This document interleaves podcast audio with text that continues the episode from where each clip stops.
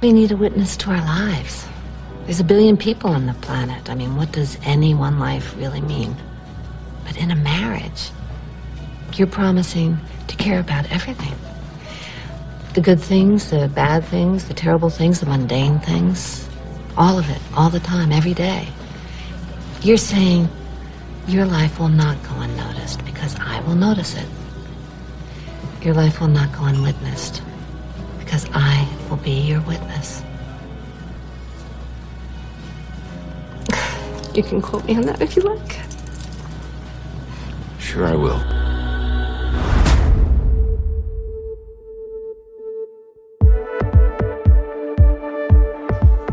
Your life will not go unnoticed. I will be a witness to your life. Ah. This particular quote has stuck with me since I saw it in 2004, like a zillion years ago.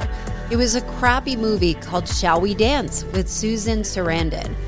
But it always stuck with me because it made me think of the idea of someone bearing witness to your life and you bearing witness to someone else's life and how meaningful that is. Really, it's the way your life matters is reflected back to you in someone else. You may know this feeling if you've ever been to a class reunion or run into someone from your past that you were really close to at one point. There is this special bond of that shared experience from a time in your life that can really just flood your senses. Or maybe you experience something extraordinary together just for a short time, like a retreat, or if you're on Survivor, I don't know. You're bonded for life.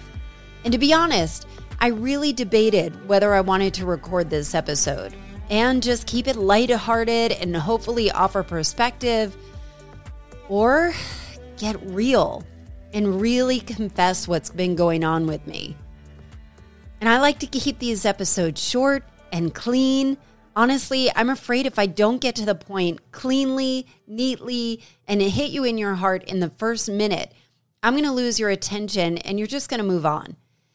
And that is kind of the crux of the problem, right?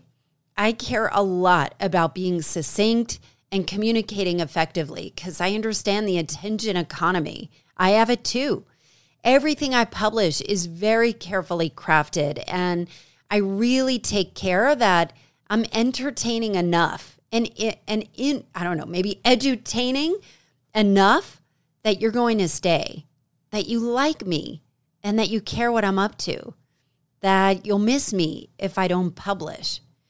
But really, our attention is so short. We need shortcuts and people that just jive with us.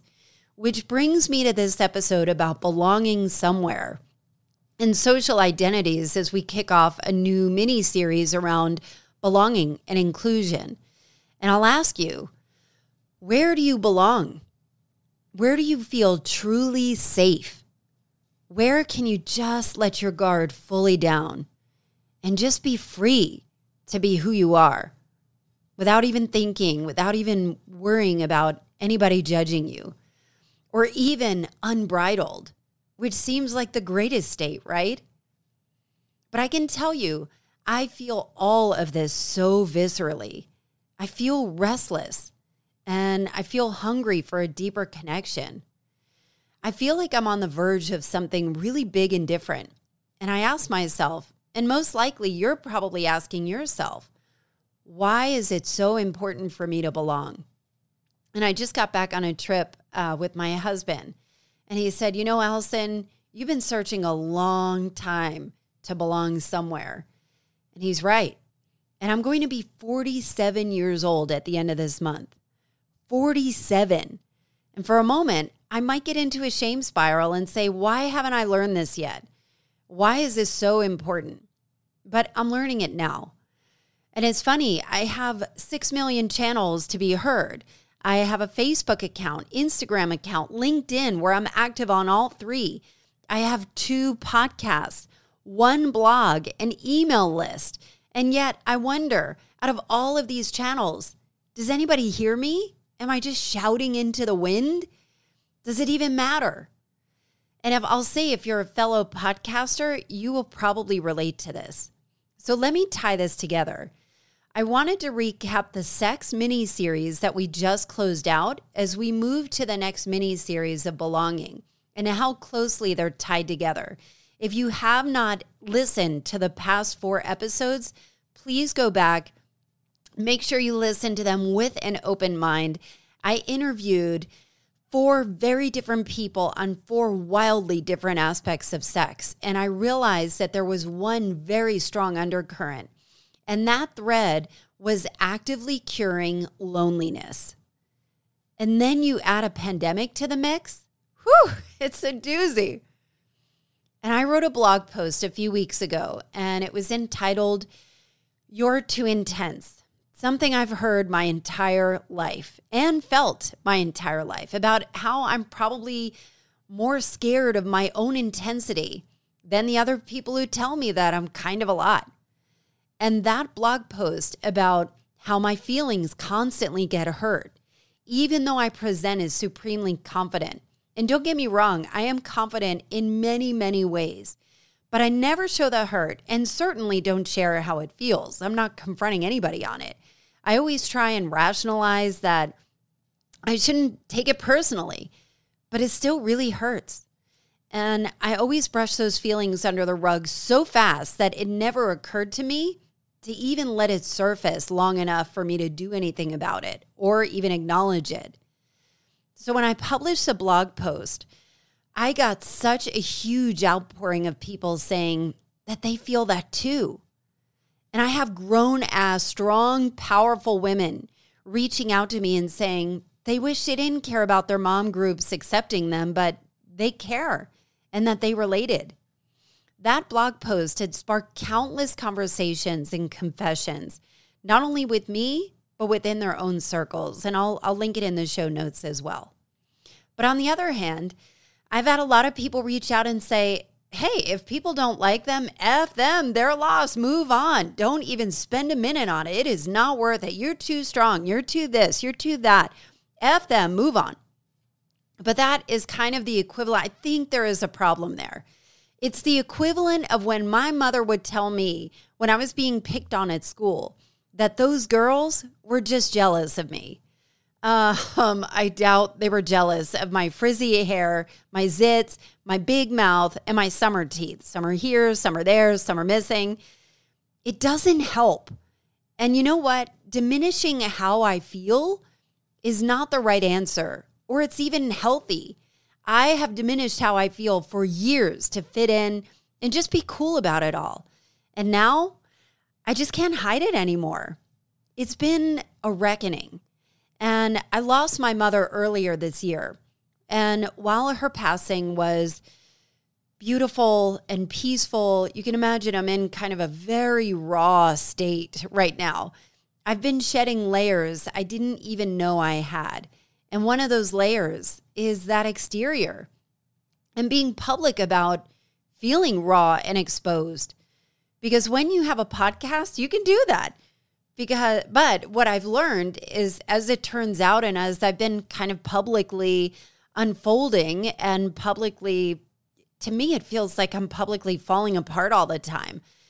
But it turns out i'm not alone. And i was inspired by my friend andrea.